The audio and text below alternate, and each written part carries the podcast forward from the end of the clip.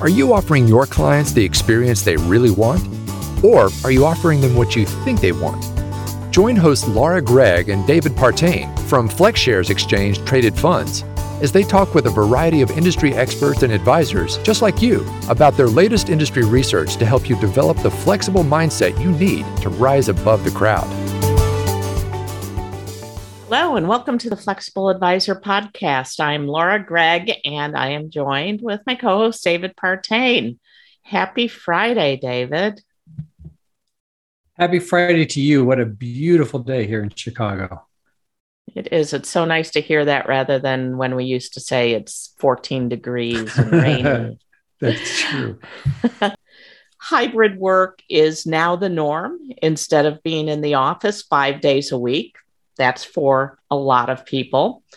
And based on what we've been seeing during this great resignation, we believe that hybrid or fully remote work for many may be here to stay for a long time. But how do you manage meetings when some are in the office and others are working remotely? Whether we liked it or not, we all got used to virtual meetings but now we have to adapt to something new. Again, the hybrid meeting. So today on the show, we're going to talk with Lauren Sergy, who has actually written the book on virtual engagements. Her book is titled Unmute How to Master Virtual Meetings and Reclaim Your Sanity. We could all use a little bit of that. Uh, Lauren is going to share with us some very helpful tips for this transition to hybrid meetings from fully remote meetings. You know, public speaking and communications are what Lauren Sergy does, and she has helped thousands of people become more effective leaders by enhancing their communication skills. She's worked with clients and audiences in Canada, the US, the UK, and Europe, including KPMG, Grant Thornton, Cargill, T Mobile, Northern Trust, and many more.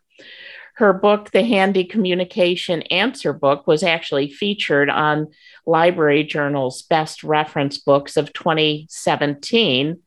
And her latest book is, as we said before, Unmute how to Master Virtual Meetings and Reclaim Your Sanity. It's now available at all the major online booksellers.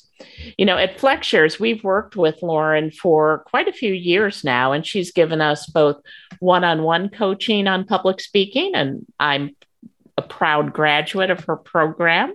And she's also joined us at our national sales meetings to provide tips for our salespeople in how to command the attention of a room when they're presenting.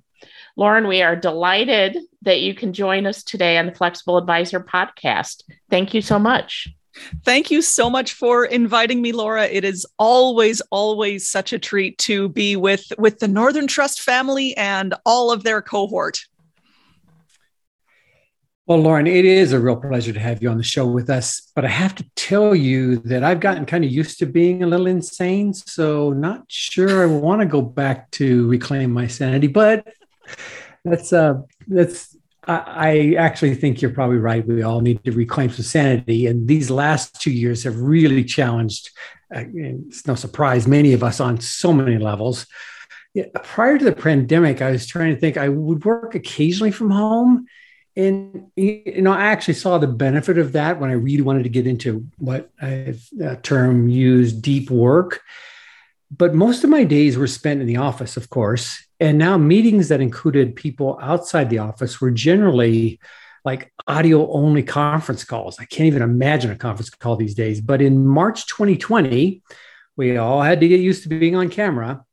And in the early days I mean, Laura could answer this. I may have overdone it with daily video calls with my yes. team. Yes, you have. yes, you did. okay, great. Thank you. But as time went by, we tried a variety of different formats and we have actually reduced them. And now, for the last year, we've been meeting online weekly as a group but we actually meet more often individually. Now we're beginning to go back to the office and again, we're struggling with the right format for our meetings. And I even have one partner on the team, Anne, who is actually based in the UK. So she's never in our Chicago office. So, should we continue video calls in the days we're all working remotely? Or should we do them in person when most of us are in the same room with, say, Anne on the camera? And what are some of the cultural communications issues you've seen as people are forced to shift their way of doing things yet again? Oh, those are such good questions, David. You know, let's let's let's talk about Anne first. Anne on the mm-hmm. camera. Um, and years ago, when uh, when I was still in um, in previous roles, I was in a very similar situation where all of us were in the office and we had one member of the team who worked on the other side of the country. So she was always on teleconference. And towards the the end of my tenure there, which was many years ago, we started doing video conference with her as well. Now, video is wonderful. It is wonderful. I will I will yeah. rag on it every now and then, but it really is a fantastic opportunity to help people build deeper relationships, you know, when they are geographically separated like you and Anne are. Mm-hmm. But the hybrid issue is what presents the problem. And I don't find hybrid to be terribly problematic when it's just one person who's joining in because usually everyone who is in the room physically together is very aware that there's just one other person on the screen. They'll usually make a pretty decent effort of including them. But when you have smaller groups of people in person and then a bunch of people on the camera what you'll find is that there becomes a separation of the relationships in the room this hmm. is not because anyone is trying to exclude anyone else. This is just how our communication brains are wired. And unfortunately, the people who are on video are at a distinct disadvantage when it comes to communication. The disadvantage is pretty obvious. They can't engage in the sort of social nonverbal communication that under that that just underpins all of our in-person conversations. So even when people are trying to be inclusive of those who are on the camera, the people who are in the room are going to be able to do things like give one another significant looks. You know, you have your your buddy on the other side of the table that when someone else says that thing you knew they would say, you can be like, "Oh, you know, give them the old mm. raised eyebrows. You can't do things like physically orient yourself towards the person whose turn it is to talk or towards the person who would be best to answer a question all of those little nonverbal signals create a huge impact in terms of people's ability to communicate smoothly and to develop better relationships because of it. What I found really helps with this to kind of avoid the siloing is that for the most part, you want to democratize the experience so that mm. no one is at a greater disadvantage than anyone else, which is to say, if you have people on camera, it might be best to have the entire meeting on camera. Even if people are in the same office together, they might be across the hallway or a cubicle a couple of uh, a couple of rows down. Hmm. Get them on hmm. camera so that everyone is communicating in the same way in the same medium. And that way the experience is the same this isn't to say there aren't going to be times when you won't have the hybrid meeting where some are on camera and some are in person, but I wouldn't make that the default. I'd make that the exception and not the rule. Really interesting. So, Lauren, before you get to the cultural issues, does this benefit those of us who are very bad poker players. Like we show our face. And so being on camera is good. So the good poker players are actually at a disadvantage in this regard because they don't show emotion. Uh you know they wouldn't be showing a lot of emotion in the room anyway. Yeah some true. people that's are more expressive than others. Yeah yeah well there you go. Yeah. Yeah um, so, so the cultural are there cultural communications issues like with Anne being uh, she's actually from Finland, lives now in London, is and dealing with a whole U.S. team. Mm-hmm. Those cultural communication issues, when it comes down to communication styles and habits, don't mm-hmm. aren't typically overly affected by in person or on camera. So the cultural communication differences would exist whether or not people were physically in the same room or whether or not they were separated. And yeah. I find that generally speaking, because there is so much regional, you know, interregional work People are pretty quick off the mark now to accommodate those cultural differences. The main cultural difference that does come up on video camera is eye contact. Some cultures are very, very eye contact oriented. North American and European cultures, we favor eye contact. We like to look at one another directly. It's seen as a sign of attention and respect. As one of my one of my Italian clients, when I mentioned that, she burst out and said, "Oh, well, you know, here in Italy, if you're not looking straight at us, we think that you're lying or hiding something." It's like, yes, it's it's important. But in other cultures, you know, lots of Southeast Asian cultures, lots of Middle Eastern cultures, not looking directly at the person is a sign of respect and deference. So you have these differences that get really weird on video. And it's weirder for eye contact heavy cultures because if you're going to look at one another in a video setting, you can't actually look at the faces. You can't look at your screen. You have to look directly into the webcam lens. Yeah. And when we get there, for people who are used to looking away as a sign of respect, this isn't overly bothersome. It doesn't jar them. But for people who are eye contact heavy, it can actually create a pretty big cognitive load because as they're watching the everyone's face on the camera, no one is looking at anyone else and that that jars at us. It plucks at our attention span. And then we have to consciously look away from all of the faces to make everyone else feel like we're making eye contact with them. Uh, there's no easy way to work around that cultural difference. It's simply a matter of getting used to putting your eyes on the camera lens when you want people to know that you're paying attention or when you want them to feel that you're speaking directly to them. And this is practice and repetition, but it is one of those things that can make virtual meetings tiring. I find that if you start to get into cultural differences within a single office setting, yes, that starts to happen. So the organizational culture might change a little bit depending on how reliant on virtual meetings people are and how much hybrid is going on. And what you'll see is splits in the organizational culture between the teams that are in person and the people who are largely remote. And that has everything to do with that feeling of not having the same depth of relationship with other people. Interesting. So, you know, I was joking with David earlier about early in the pandemic having the the every single day team Zoom meetings, but um, I do have to say that was a really tricky time, right? We were yeah. all just figuring things out, and yep. so it was very additive. And you know, as he said, we've since um, backed off on those daily meetings. But I will say that the power that that had in the beginning was to bring us as a team. We're not a big team, but to bring us closer together. Like mm-hmm. I feel, you know, I've said this multiple times. I feel closer to my team now after being away from them for two and a half years than I did when we were all in the office together. So, mm-hmm. you know, David, congratulations on on doing that. And I, I mean that really sincerely. Um, and you know, I'll tell you, Lauren, I was never a fan of video calls prior to the pandemic. Basically, I would do anything within my power that I could to avoid them. But now, you know, COVID has changed us all so yeah. much. I find myself disappointed when I join what I think is going to be a video call and I get on with my camera turned on and nobody else has their camera on yep. Uh, but me.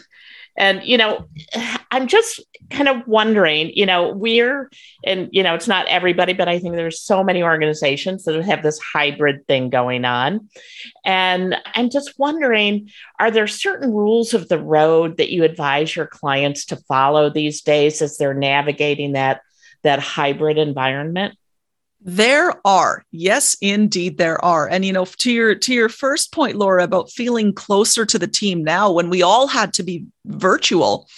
Part of that is that we all had to thrash through a very new experience and for many people totally unaccustomed or absolutely loathing the webcam. They felt awful in front of it.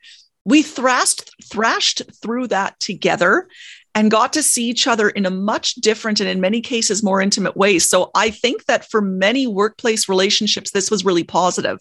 But now that we're moving back to the office again, we're in it, we're again in that thrashing situation. your point to talking to a whole room of cameras that are turned off is such a good one. It is so tiring. If you are the only person who has their camera turned on, you have to do a lot of mental and emotional work to put on a good show to what feels like an empty room.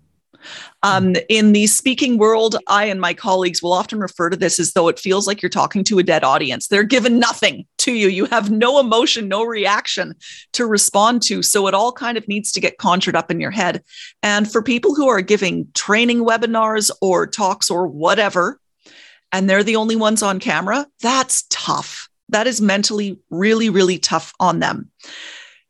In meetings, it can also create issues within team relationships. And here, the issue isn't whether the cameras are on or the cameras are off, it's whether all the cameras are on or all of them are off.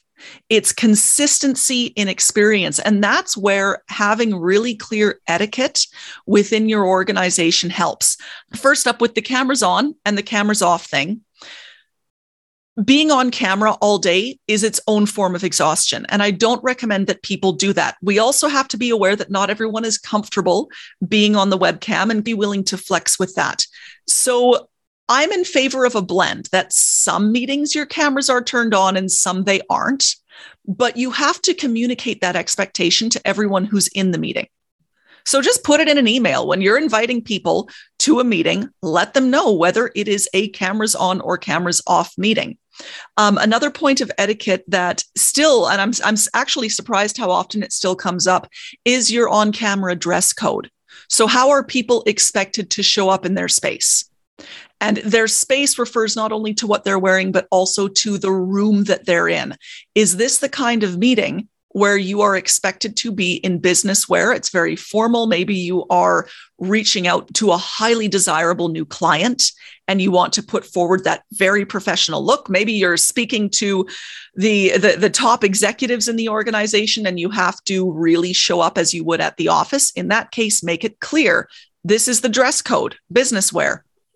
If it's one of your close working teams and you've all seen each other at your worst, at two o'clock in the morning during a crunch time, well, then maybe the dress code can be relaxed and let people know.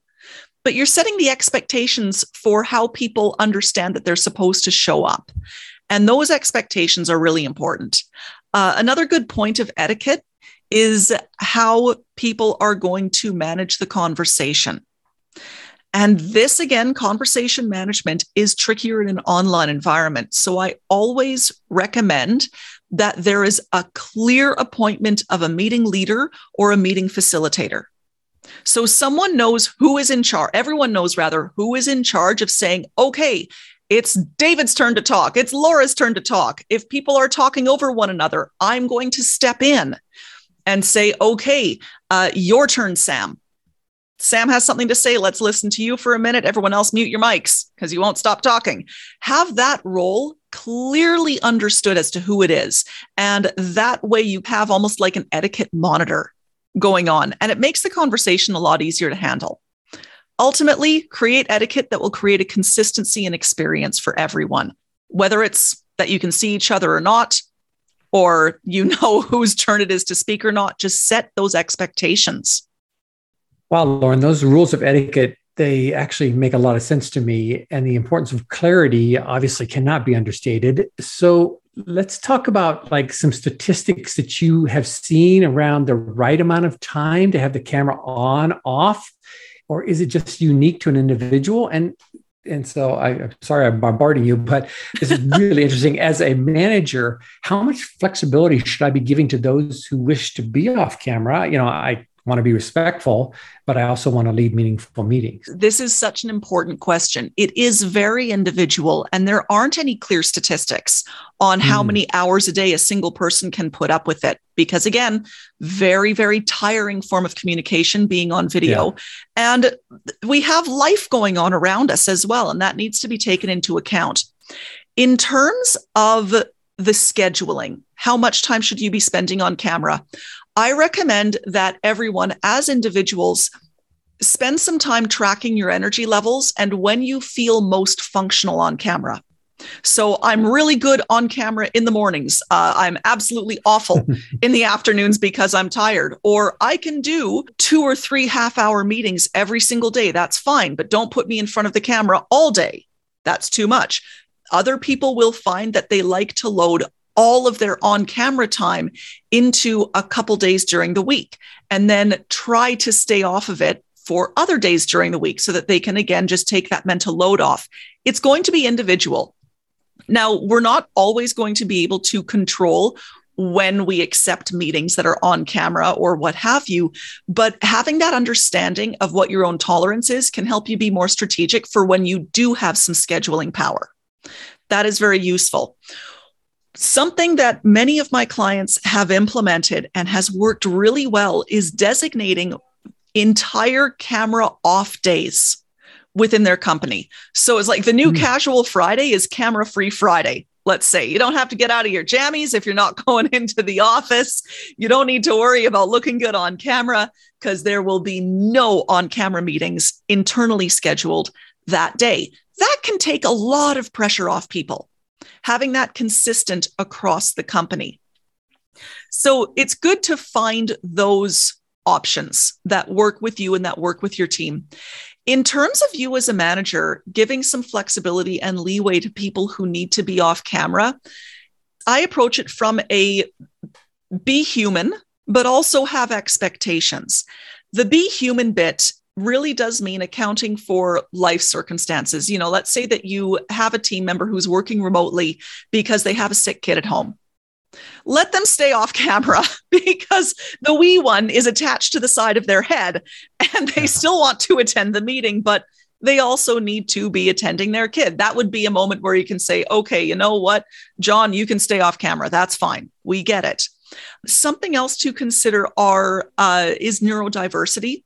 So people who genuinely, due to whatever reason, find it very difficult to be on camera for longer periods of time that isn't a free pass to say that everyone who just doesn't like being on camera can leave their cameras off. Usually, in, in my experience, in the experience of neurodiverse clients and colleagues, they're usually pretty honest about it. Um, one of my colleagues in back from my library days is um, on the autism spectrum, and he tells everyone that these are my needs. This is how I show up please understand it's nothing personal, it's my neurodiversity. So if you have situations like that, give more leeway to those individuals. Otherwise, I recommend being really straightforward and having fairly strong expectations. So if life happens, no problem. We understand that. We get it. But otherwise, show up the way that everyone else is showing up. I am quite strong on that because, again, there are some people who just don't want to get out of their hoodies. And that is not an acceptable reason to put everyone at a communication disadvantage. If you're having problems with this with certain individuals on your team, frequently people don't understand what happens when you are consistently the only person who isn't turning your camera on. And what it does in terms of the team's relationships is that people who have their cameras on will perceive the person who have their cameras off as putting in less effort into the relationship and into the mm. communication. So now it's an issue of, hey, why isn't Sam putting her camera on? Why isn't I I put the effort into putting on a suit jacket and doing my makeup. Yeah. I'm looking into the camera. Why isn't she willing to do the same thing? Or even worse, is she checking her email again? Is she paying? Is she even there? So I find that when there's individuals who are reluctant or who are quick to turn their cameras off, if you let them know that that's what's going on, they now understand why they need to have them on, and the behavior usually gets corrected mighty quick. Yeah, that is a really great point. Okay, so I love the idea of the meeting facilitator that you brought up. So tell us more about what that actually looks like. Is one necessary for every hybrid meeting, or can I, as the meeting leader or any meeting leader, should we take on that role? I love facilitators. They make things so much easier on everyone else in terms of communication. Yeah. The need for having a dedicated facilitator, I find, usually depends on the size of the meeting. You always want to know who the meeting leader is that's going to be the person who is largely driving the agenda and who is mostly focused on making sure that what needs to be done gets done. In small meetings, it's generally the person who's called the meeting.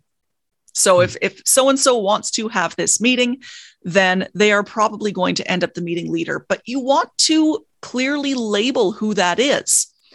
If there's an individual or if the person who called the meeting has a lot to do in terms of giving reports, giving information, they need to do a lot of speaking, then they probably shouldn't be meeting leader because the meeting leader or the facilitator in big meetings needs to be able to pay attention to where the conversation is going, manage how people are interacting with one another, and all of that, which is difficult to do. So you don't want to pile that on someone who already has a full plate. So just be aware of who seems reasonable to take on that role and clearly appoint them, make sure that everyone else knows who they are. In big meetings, and especially in big hybrid meetings, having a dedicated facilitator is an absolute must. They are going to, first up, control the conversation, break up situations where people are speaking over one another. And this is necessary in in person only meetings as well. They're going to manage that side of the conversation. And in hybrid meetings, they are going to be the bridge between the people who are physically in the room and the people who are on camera. So they can do things like say, Hey, Sue, it looks like you had something to share with John over there. Could you let the people on camera know what that is? So if they if the meeting facilitator picks up on a lot of fidgeting or something or a little side comment that normally the people on camera would have heard if they were in the room, they can relay that information to the people on camera. They can also watch the behavior of people on camera and say, okay, Andy, uh, you've been raising your hand a couple of times. What would you like to add to the conversation? So they can pay attention to them and say, looks like Andy really wants to speak right now. If he was in the room, he would have been able to clearly signal this, but he can't. So I'm going to invite him to talk now. In big hybrid meetings, as far as I'm concerned, you can't not have someone fulfilling that role. It's wonderful to have. So, Lauren, you mentioned the really long hybrid meetings, and that's so important because, especially when you're on camera, but even when you're all sitting in a room, you, you need those breaks. Um, typically, in meetings, there's, you know, 15 minutes or so where people can get up and stretch and you know, in person, they tend to follow up uh, with conversations. But in many cases, you know, those people that are there physically together uh, are having these side conversations that, of course, uh, exclude those people on the camera. How would you suggest managing that? So the remote folks get all the benefits from those side conversations and don't feel as if they're being excluded. That's a really tricky one, Laura, to manage because, of course, it's simply one of the limitations that we have in terms of hybrid. I encourage anyone who is in the in person portion of the hybrid meeting that if a conversation comes up, a side conversation comes up, and you think that other people should know, or that you know that one of the people who is remote would have something good to say, invite them to have a conversation with you and the other individual you are having your little side chat with. Invite them to have a meeting with you after the meeting is over. So all of you can get on video and carry on the communication. Doing this takes awareness of people who are having those side conversations that, hey, wait a minute, there's people on the other side of the world that we need to thoughtfully include. So really the the only way for managing this is to be very, very mindful of who else might benefit or bring benefit to this side conversation, and then follow up on it and invite them to have a separate conversation with you. So, again, more fantastic ideas. And I would assume that most of these ideas can be found in your book, Unmute. Tell us a little bit about the book and what readers can learn um, from reading it, and of course, where they can find it to purchase. Absolutely. Unmute came about because, well, there was a pandemic and then we were all thrust into this online world and it's it was a source of struggle for many people as it continues to be it's important that this is because this is such a mainstream form of communication and there's so many advantages to it you want to feel comfortable in this medium. You want to be able to, it's important that we're able to be polished and professional and communicate well via this medium. And while the means to do this aren't difficult, they're also not terribly intuitive.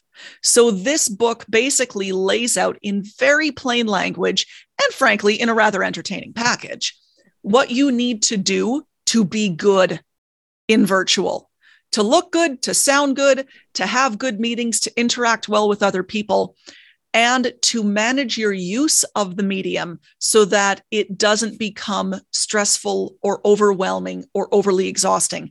Zoom fatigue is a thing. Virtual burnout is a thing. So, a big portion of this book is about how to avoid that. And mm. uh, as we mentioned earlier, you can get it via your favorite online bookseller. Well, Lauren, on the podcast, we always like to leave listeners with a couple actionable ideas. What are one or two things that you would suggest our listeners put into place today to build more effective teams and client relationships? One thing I'd recommend would be to talk to the team that you have the most virtual meetings with, the ones that you are interacting with on a really regular basis, and say, hey, how about if we put together some standard points of etiquette?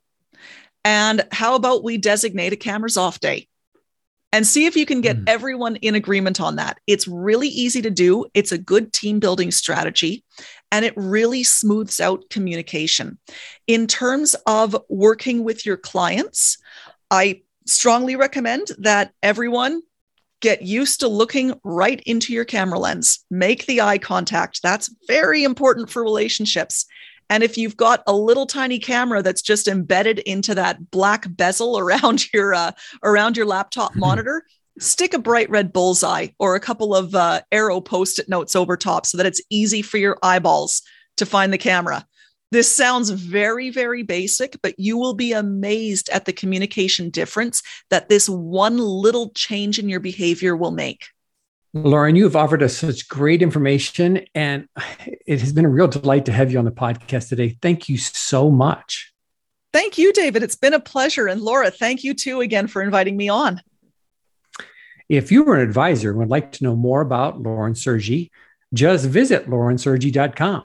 That's L A U R E N S E R G Y.com.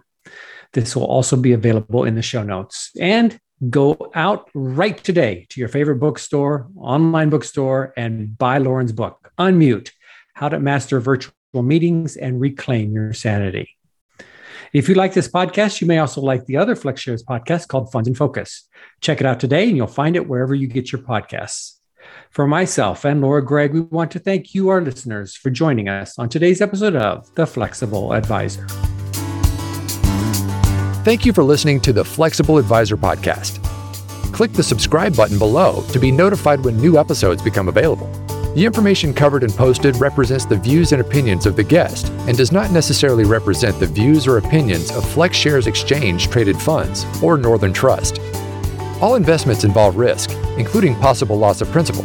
Before investing, carefully consider the FlexShares investment objectives, risks, charges, and expenses. This and other information is in the prospectus and a summary prospectus, copies of which may be obtained by visiting www.flexshares.com. Read the prospectus carefully before you invest. Foreside Fund Services LLC distributor. The content has been made available for informational and educational purposes only. The content is not intended to be a substitute for professional investing advice. Always seek the advice of your financial advisor or other qualified financial service provider with any questions you may have regarding your investment planning. Although we attempt to keep the information complete and current, we do not warrant that the content herein is accurate, complete, or current. We make no commitment to update the content herein. It is your responsibility to verify any information before relying on it. The content of this podcast may include technical inaccuracies. We may make changes in the products and or services described herein at any time. We provide you this information with the understanding that we are not rendering accounting, legal, or tax advice please consult your legal or tax advisor concerning such matters.